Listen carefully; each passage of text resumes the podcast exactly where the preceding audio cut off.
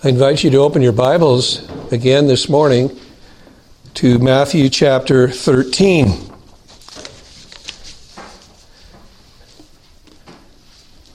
As Pastor Randy stated, this is a very long chapter, and for purposes of brevity and for time, uh, he read uh, a large part of it.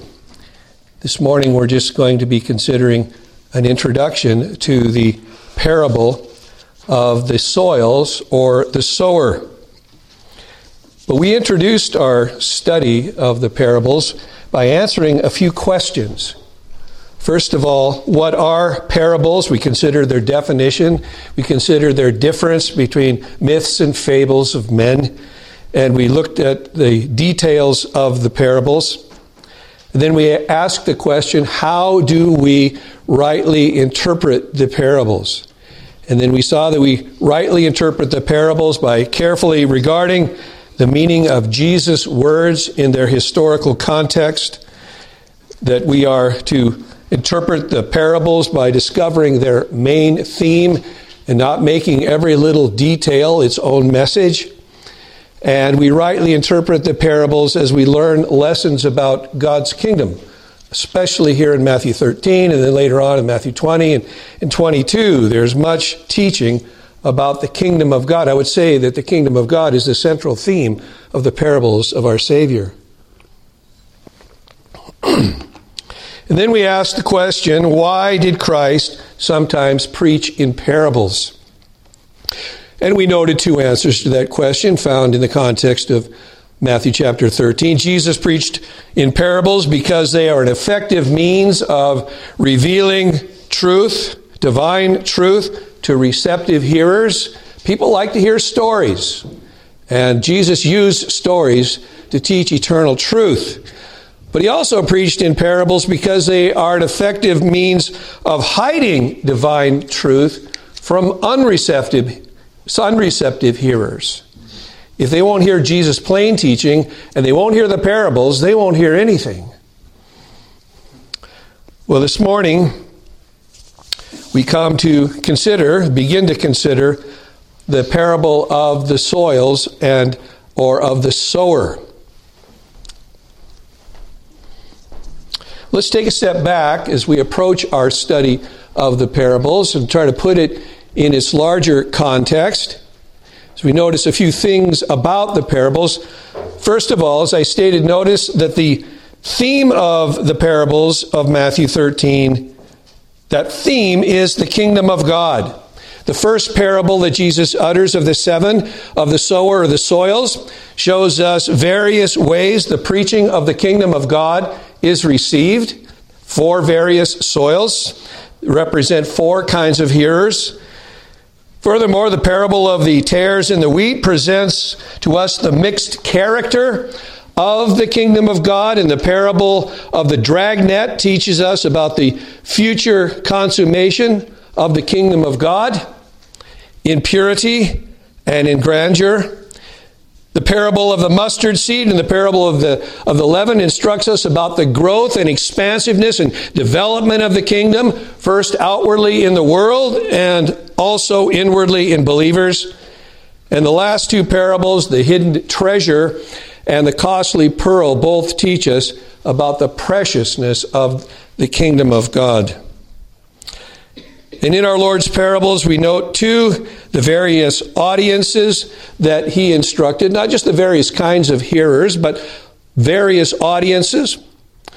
In the, the parable of the sower and of the wheat and the tares, and the mustard seed and the leaven, they were spoken to the multitudes that were gathered by the Sea of Galilee. But in the parables of the hidden treasure, the costly pearl, the dragnet, they were spoken just to disciples inside of a house. A Mr. Taylor suggests why some of Jesus' parables were publicly spoken to a wider audience and others were more privately spoken to the disciples in particular. He says, while the former four parables deal with those aspects of the kingdom which are public and obvious to all, the latter three are concerned with the deeper things which are a matter of personal history and which are fully appreciated only by those who have become subjects of the kingdom. The first four may be verified by observation, but the last three have to be interpreted by experience. Notice the arrangement of the parables. It indicates a progress in our Lord's revelation of the kingdom. The parable of the sower or soils is introductory to all of the other parables, illustrating the mixed impact of gospel preaching. The subsequent parables build upon this parable. The parables that follow seem to be arranged in three couplets. The tares and the wheat and the dragnet both teach of the kingdom's mixed composition. The mustard seed and leaven teach the expansive influence of the kingdom message, while the hidden treasure and the costly pearl, as I said before, underscore the preciousness of God's kingdom. The scope of the kingdom teaching is far reaching. It extends not just to individual hearers, but widely to various people groups who hear this message. For instance, Jesus' preaching was largely rejected by the Jews in general, especially by the cities that were clustered around Capernaum, where Jesus did much of his preaching, and therefore they they bore a greater responsibility because they beheld his miracles and they heard his preaching. In fact, it would be more tolerable for Sodom and Gomorrah in the day of judgment than it would be for the Jews who had the blessing of the Son of Man himself, the King of the kingdom, preaching these things to them. That says something to us, does it not?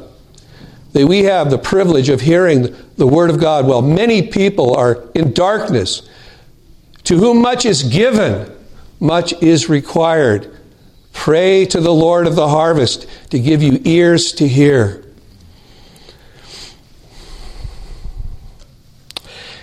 Yet his message that was rejected largely by the Jews was received by some unusual people, some unexpected people, like Roman centurions and other Gentiles like the Syro-Phoenician woman of whom he, he was he marveled at her faith. I haven't seen faith like that. He, he said to a centurion and to the Syro-Phoenician woman among the children of Israel. Well, may God give us those kind of ears. And this fact is evident in the parable of the sower and soils. Its chief lesson is that the growth of a seed, that is, the seed of the gospel, always depends upon the quality of the soil, that is, the condition of the human heart. The condition of our heart determines how we receive or if we reject the preaching of the Word of God. And for this reason, this parable does not place its emphasis upon the character of the sower or even upon the quality of the seed, but upon the spiritual condition of the hearer. We all come here with a spiritual condition. What is our condition? How are we going to hear? Are we going to benefit from the preaching of the Word of God? In other words, our character as hearers determines the benefit we receive from God's Word and the effect that it produces in us. The application of Jesus' parable lies right on the surface, does it not?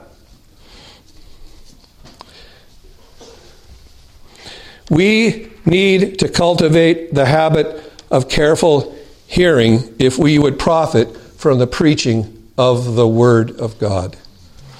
Do you come here this morning and you say, Lord, help me?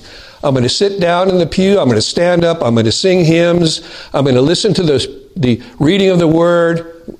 I'm going to listen to the preaching Lord, give me a heart to hear. Give me a heart to listen intently as if my very eternal destiny depended upon it, because it does. One preacher has well observed a good hearer makes a lively preacher, just as really as a poor preacher makes a dull hearer. And eloquence is not all in the speaker. Eloquent hearing is absolutely indispensable to effective preaching. And so it is quite as necessary that listeners should be taught to hear as it is that preachers should be taught what and how to speak. The most eloquent preacher is going to be of no benefit if we are not eloquent hearers.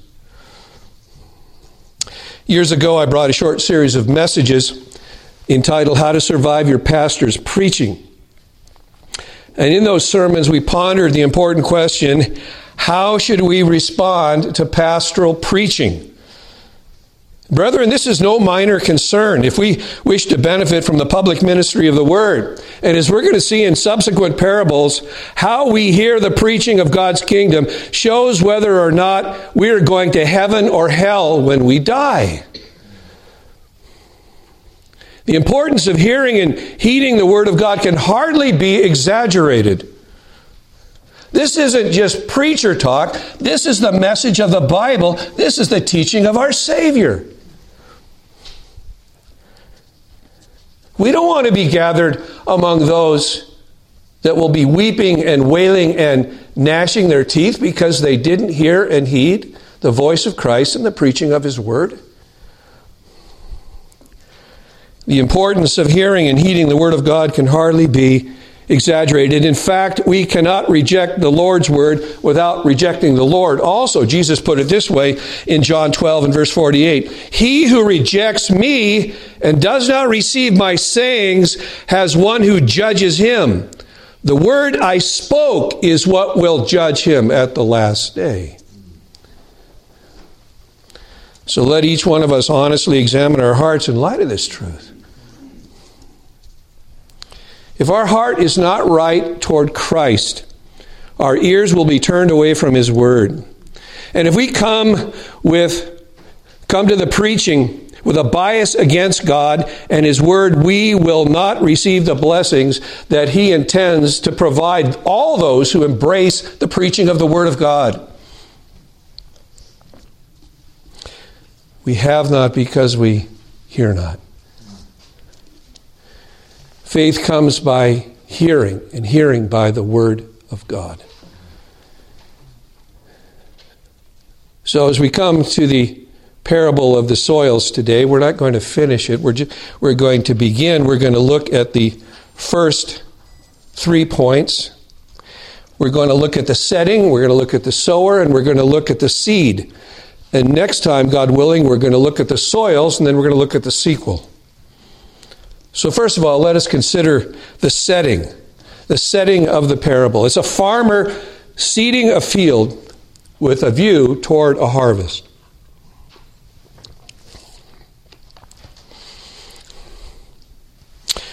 Farmers in Jesus' day, just like farmers in our own day, sought a fruitful harvest from their hard labors. But farmers in Jesus' day did not sow with surgical precision like farmers today with sophisticated GPS guided equipment. All their sowing was done by hand in a comparatively hit or miss fashion. So imagine the scene uh, before Jesus as he opens his mouth, sitting in the boat to those who are standing on the shore. It may be that when Jesus began to speak this parable, he observed a farmer behind the crowd upon the hills descending to the Sea of Galilee. He was watching him. Others may have been turning around and looking. They lived in an agrarian society. He's speaking language to them that they understand.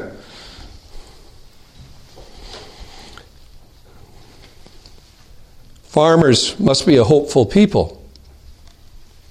They have many obstacles that they have to face with weather blights, insects. Farmers must be a hopeful people, and so must gospel preachers. Hope urges them on. Paul uses this illustration in 1 Corinthians 9 and verse 10. The plowman ought to plow in hope and the thresher ought to thresh in hope of sharing the crops.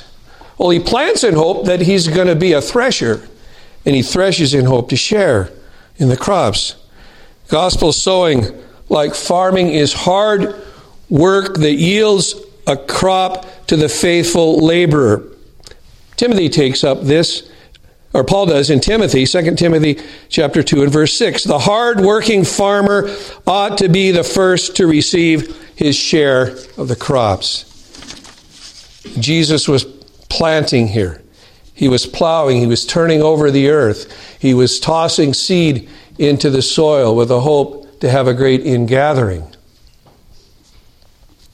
So, that very briefly is the setting. Consider, secondly, the sower. The sower. Who is the sower in our Lord's parable? Well, the parable of the wheat and the tares identifies him as the Son of Man. The Lord Jesus Christ is the ultimate sower. But he does not work alone. He sent out his apostles as sowers to labor with him. You remember, he sent out the 70, two by two, to go and labor and to cast seed and to spend their, their hearts and all their time planting seeds so that the Lord Jesus could come behind them as he often did and bring in the increase. So the Lord does not work alone. He sent out his apostles as sowers to labor with him. In fact, wherever the word is sowed, Jesus carries out his labor labors through his servants.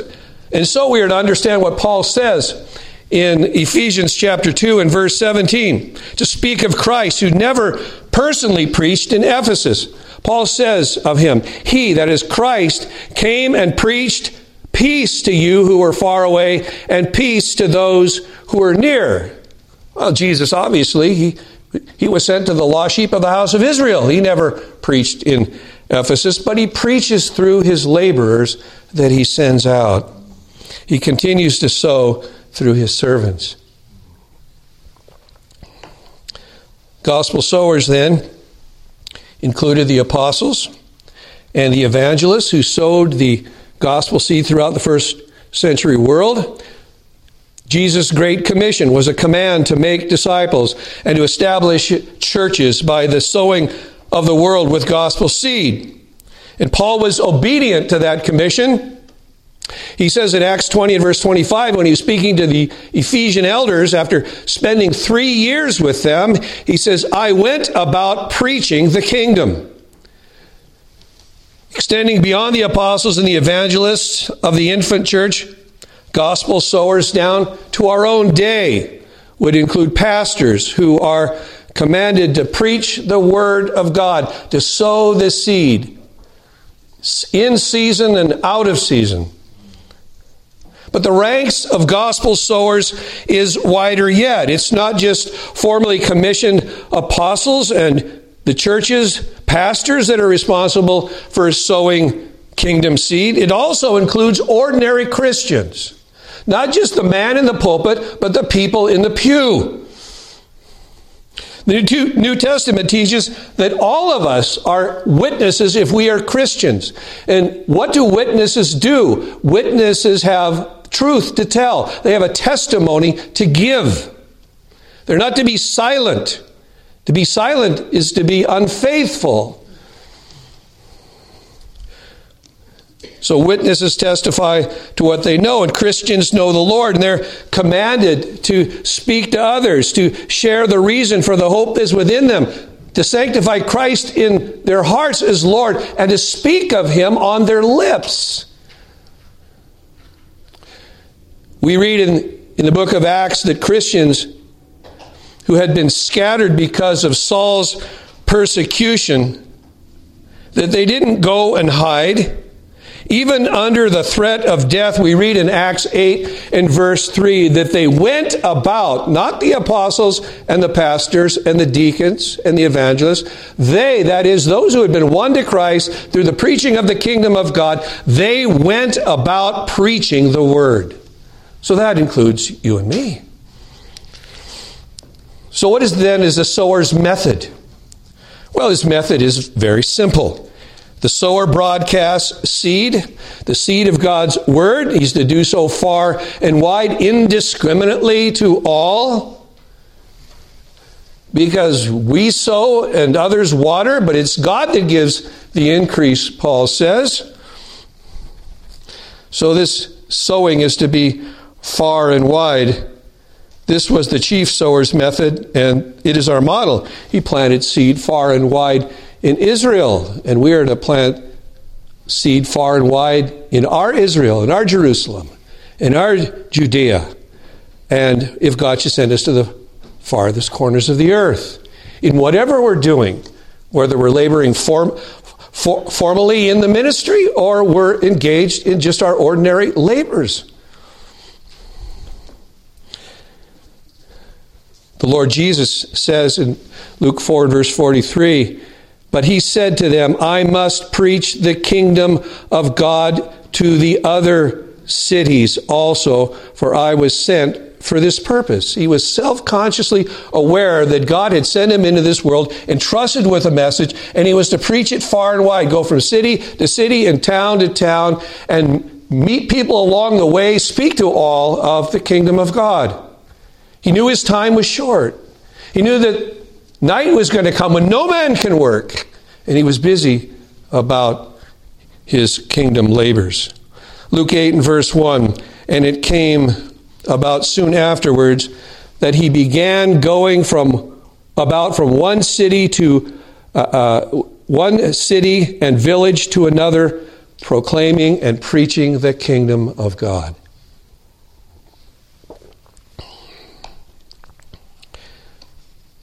Brethren, because Christ has not returned, he hasn't sent out his angels to gather in all to the feet of Christ, separating the sheep from the goats and the wheat from the tares and the good fish from the bad fish.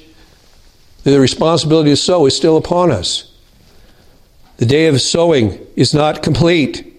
Paul, like Jesus, preached the kingdom till his dying day. The book of Acts, in fact, closes by informing us that the apostle was preaching the kingdom of God and teaching concerning the Lord Jesus Christ with all openness, unhindered, until the day in which he had to lay his head upon the block and he was ushered into the presence of God.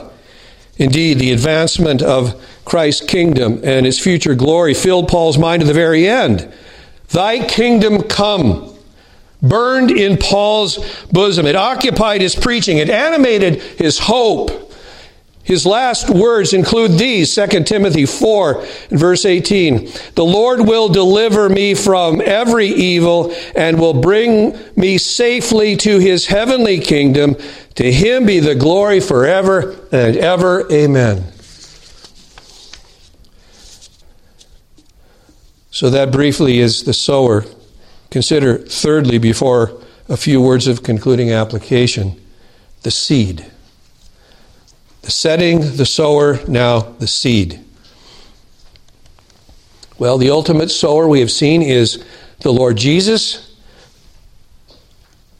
Sowers include all who labor in his name to scatter kingdom seed. So, what is the identity of this seed? Well, Jesus identifies it in two parallel passages. In Matthew 13 and verse 19, he calls it the word of the kingdom. And in the parallel in Luke 8 11, he calls it the word of God. One more specific, one more general. Both speaking of the same thing. It is the gospel of our Lord and Savior Jesus Christ. It is the message of Jesus Christ and Him crucified.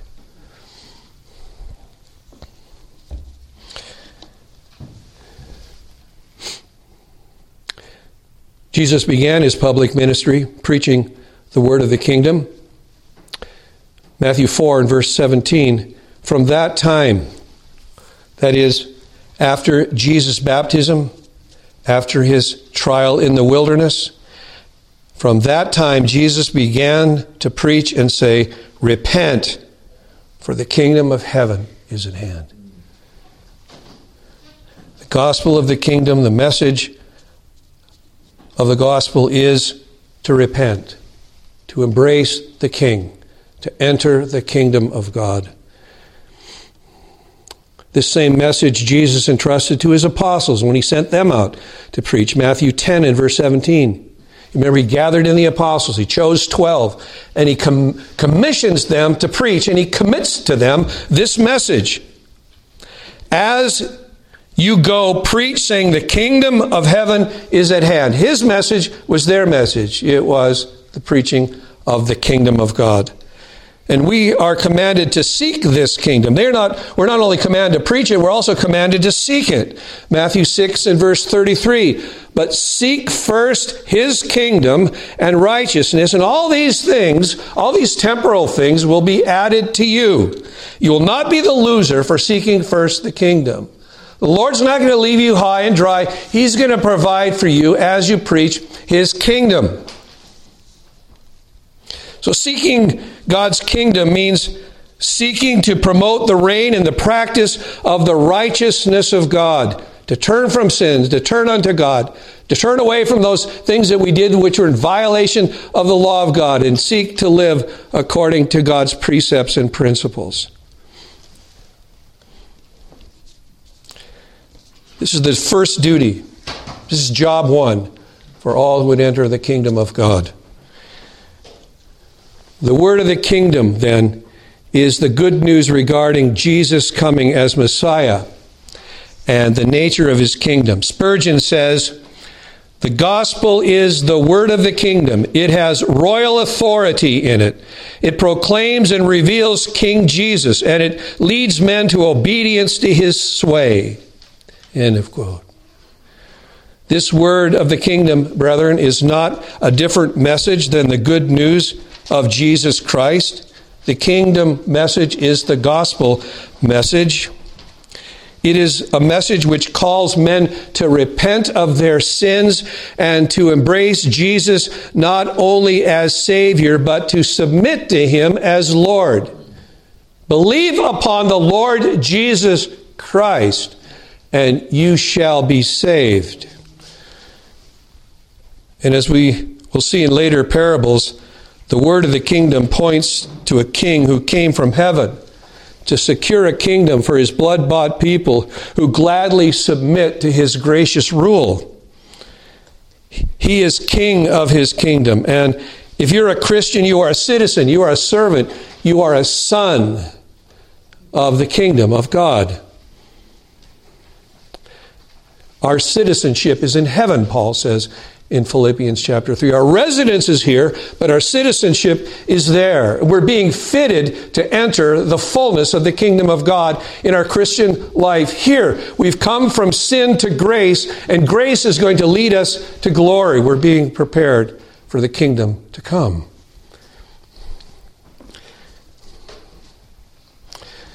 The parables that follow the sower and soils reveal the impact of the gospel message in the advancing of Christ's kingdom in its world, bringing it to its consummation.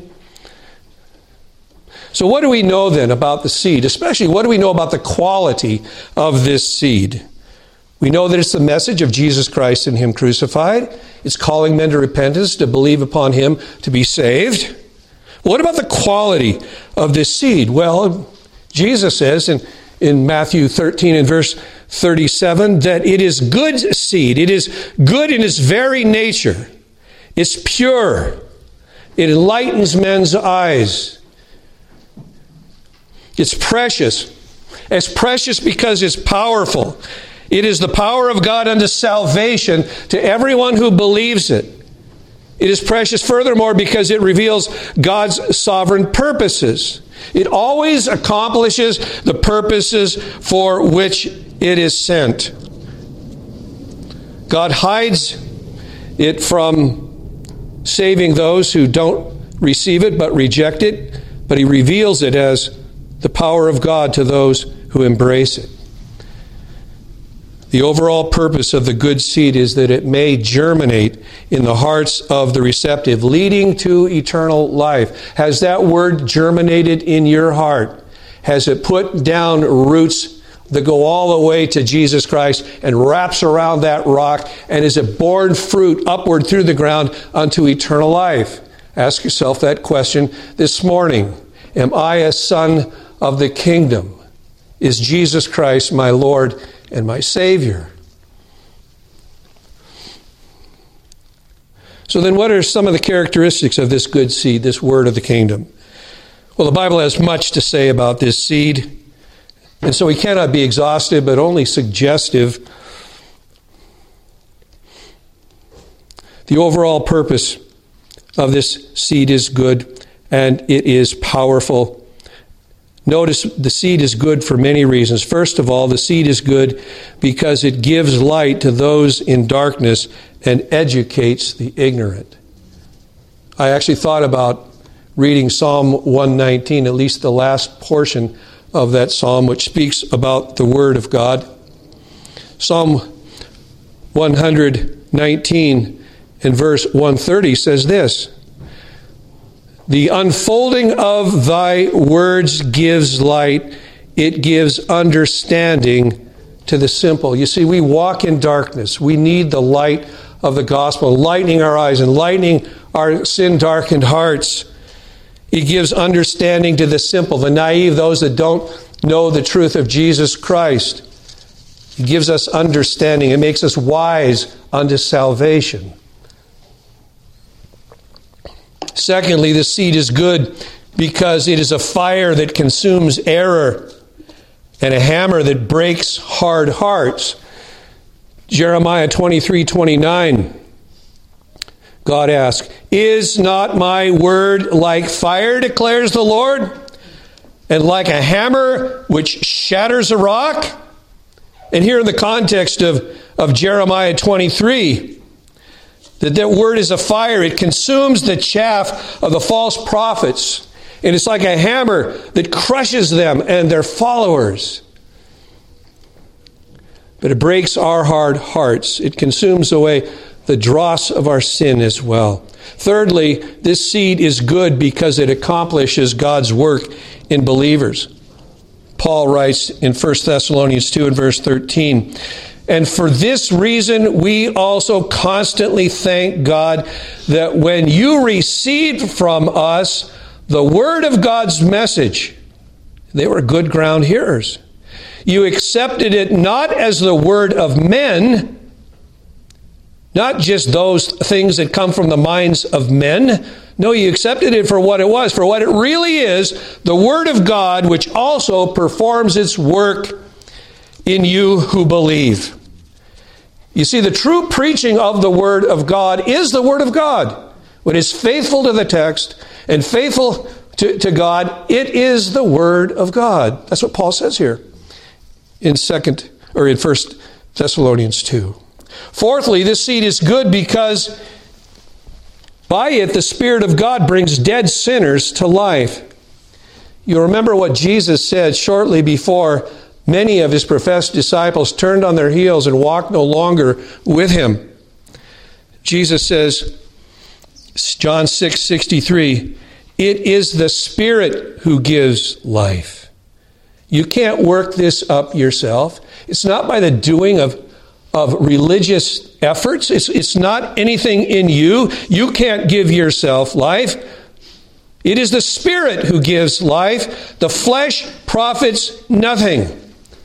The words that I have spoken to you are spirit and are life.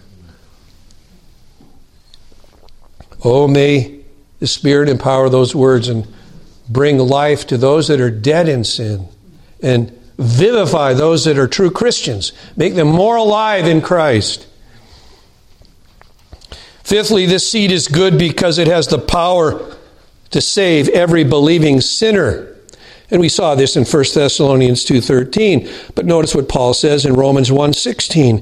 For I am not ashamed of the gospel. Why are you not ashamed of the gospel, Paul? Why? For it is the power of God unto salvation to everyone that believes. Have you experienced this power? And notice the promiscuous power of this gospel. It's not to one select group of people.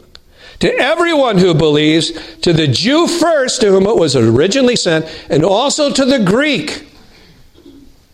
And of course, the Romans knew this. Their church was probably largely composed of Gentile hearers, with uh, quite a number of Jews as well. Sixthly, this seed is good because it always accomplishes God's sovereign purposes. Isaiah 55 and verse 11.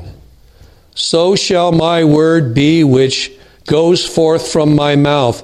It shall not return to me empty, without accomplishing what I desire and without succeeding in the matter for which I sent it. It cannot fail to perform God's saving purposes in this world. He will have his people, and he will take his word, and by the power of his Spirit, he'll bring them to life in Jesus Christ. Seventh, this seed is good because it exposes our inner and true self before God. This word finds us out. Hebrews 4 12 and 13.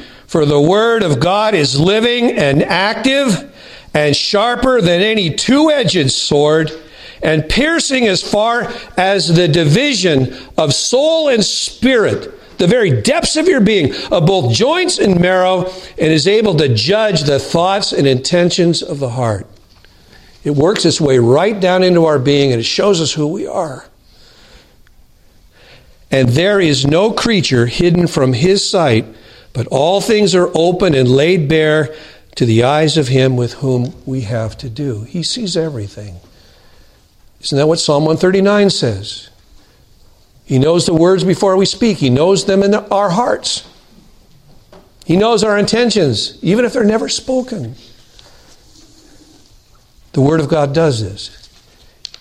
God knows us completely, but the Word of God shows us to ourselves. Well, that's as far as we're going to get this morning. I just want to bring a few words of concluding application this morning. Notice, first of all, lessons from the parable's setting. We've looked at the setting, the sower, and the seed. Notice, first of all, lessons from the parable's setting. First, let us learn to view the world as a fallow field that needs gospel seed. Jesus went about doing good. And the, we might say, I say this reverently, the best good that he did was to plant seed in men's hearts. He healed people, he saved them for, for time, but he also saved them by the seed of the word for all eternity. Let us see the world as a fallow field that needs gospel seed. Matthew 9, beginning in verse 36 and seeing the multitudes, he, that is Jesus, felt compassion. He was moved in his inside. Very powerful word. He felt compassion for them because they were distressed and downcast like sheep without a shepherd. They're wandering aimlessly. They're heading toward precipices. They're stuck in the mire. They're foundered. They're helpless. All foolish because of their sin, leading them into all manner of trial and trouble. They're sheep without a shepherd. Then he said to his disciples, The harvest is plentiful, but the workers are few. Men, are you listening? You've seen what I've been doing. I'm grooming you for this kind of work. Do you see that the fields are white unto harvest, but where are the sowers? Where are the reapers?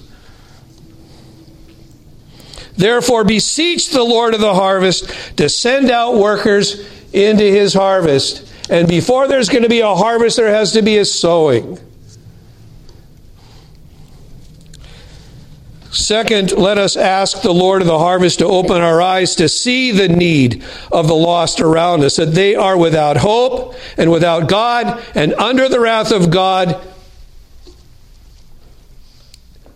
They're desperate. They need the grace of God. They need the word, they need the gospel seed. Are we moved by the sight of a world perishing in sin? We say, well, Pastor Steve, God hasn't called me to be a missionary. Ah, but He's put every one of us in a mission field. We bump elbows with people all the time that are without hope and without God in this world. They have not the gospel seed. Our pockets are filled with the seed if we're true Christians. Thirdly, let us not stop with a knowledge of the plight of the lost or even to feel for their terrible plight. But might we plead with the Lord to give us an earnest desire and open up opportunities to meet their desperate need to receive gospel seed? Do we pray, Lord, open my eyes, burden my heart, move my feet, open my mouth? I have to confess that I'm not as faithful as God has called me to be, not nearly so.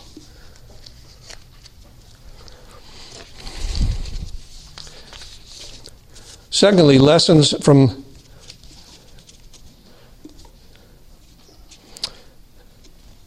lessons from the soil or the sower.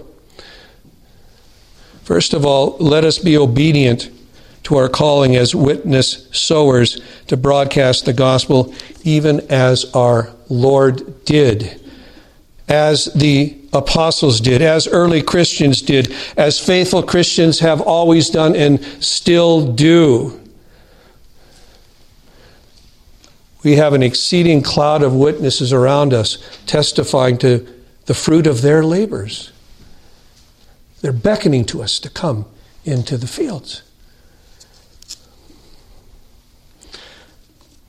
A universal law applies to gospel sowing, even it does to ordinary farming.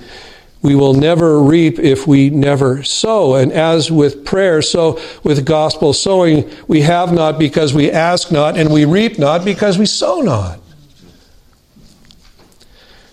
Many of you remember the story of Johnny Chapman. You know him better as Johnny Appleseed. He was a real person. He was an American pioneer. He was a nurseryman in the late 1700s who introduced apple trees. He went around sowing apple trees.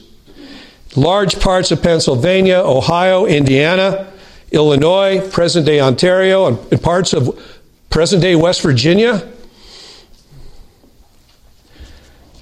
They have trees, apple trees there now because of his efforts. Brethren, would it be a stretch for us to regard ourselves as gospel counterparts to Johnny Appleseed? We've all been given precious gospel seed to sow, but do we sow or do we keep the seed to ourselves where it does no good to others? Remember Jesus, he came not to be served, but to serve. There's a famine today for hearing the word of God. Sinners all around us are perishing for the want of gospel seed. Have we seed and shall we not sow? We often sing, but can we honestly say, I love to tell the story of unseen things above, of Jesus and his glory, of Jesus and his love? I love to tell the story because I know 'tis true. It satisfies my longings as nothing else can do. I love to tell the story, for some have never heard the message of salvation from God's own holy word. Do those words just fall off of our tongue? Or, or do they express the desire of our hearts? Second, under this point, let us sow the gospel seed in hope, believing that our efforts shall not be in vain.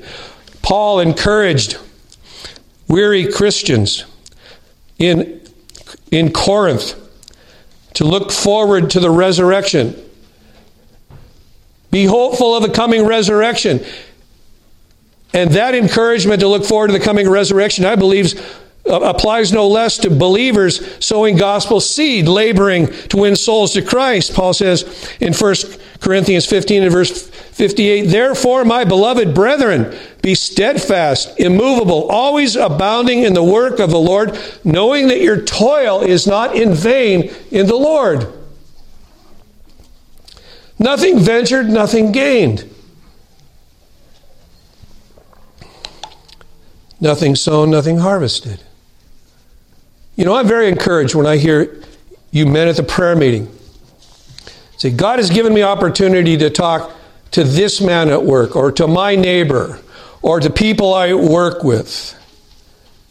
That should thrill our souls when we hear that, brethren, because that's something of the Spirit of the Lord Jesus Christ as the sower. They've imbibed something of that evangelistic fire. Oh, may it burn within our hearts. Finally, a lesson from the parable's seed. If you would be a bold and faithful gospel sower, you must have confidence in the seed. Meditate often on its power. Ponder its influence in your own life and in the lives of Christians you know. How it led them from darkness into life. Once they were profligates, and now they have the praise of God upon their lips. Before they were cursing, now they're, they're, they're praying and they're praising. That's power, beloved. That's the evidence of the grace of God coming clothed with power. Think how often it has impacted men wherever it is preached, how it turned the first century world upside down, and it is still doing so today. In the hand of the Holy Spirit, the Word of God is the power of God unto salvation to everyone who believes. The faithful sowing of this seed is going on right now, bringing countless Muslims to Christ and is putting false religion on the run in various places in the world right now. This seed is divinely powerful for the destruction of fortresses, for destroying speculations and every lofty thing raised up against the knowledge of God. It possesses the power of God.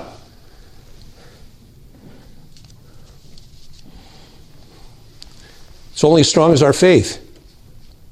Let's possesses strength in itself, of itself, but we're not going to it, employ it until we believe that it is what it says it is. It's the power of God unto salvation. Power of God, dunamis. We get our word dynamite from that. The seed unleashes the power of God. This word is able to take every thought captive to the obedience of Christ. Farmers today are keen to plant the hardiest and most fruitful seed available. And no seed is hardier or more fruitful than the gospel. It saves all who believe it from their sin and from Satan and from hell forever. John 5 and verse 24, Jesus says, Truly, truly, I say to you, he who hears my word and believes him who sent me has eternal life and does not come into judgment, but has passed out of death into life. Is there a more wonderful message than that? We'll be faithful to preach it to the degree that we have faith to believe it. So let me ask you in closing Have you received the life changing, life giving Word of God? Have you trusted in Jesus? Have you found that word powerful in your life? That His words are spirit and they're life. Are you not what you once were, but you can say, I am what I am by the grace of God because God gave me faith to believe in that message. I was once bound for hell, now I'm bound for heaven.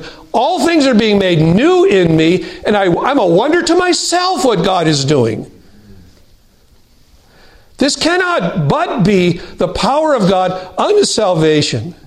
It's the seed of the gospel germinating in my heart, making me ripe for everlasting life, which has begun in me now and will be enjoyed in all of its fullness and glory.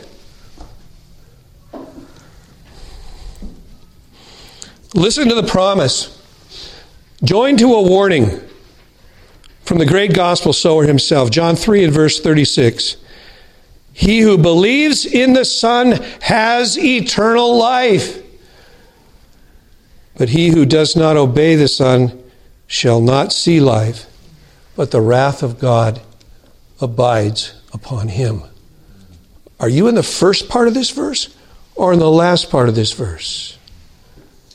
Do you have eternal life or does the wrath of God Is it hanging over you, suspended, nothing other than by the thread of His mercy?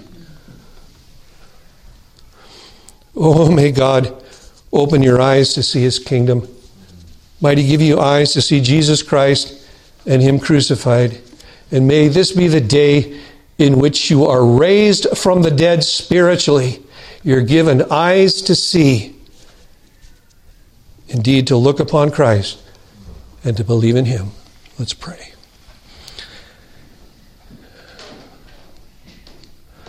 Our Father, we, we bless you for the wonder of this gospel.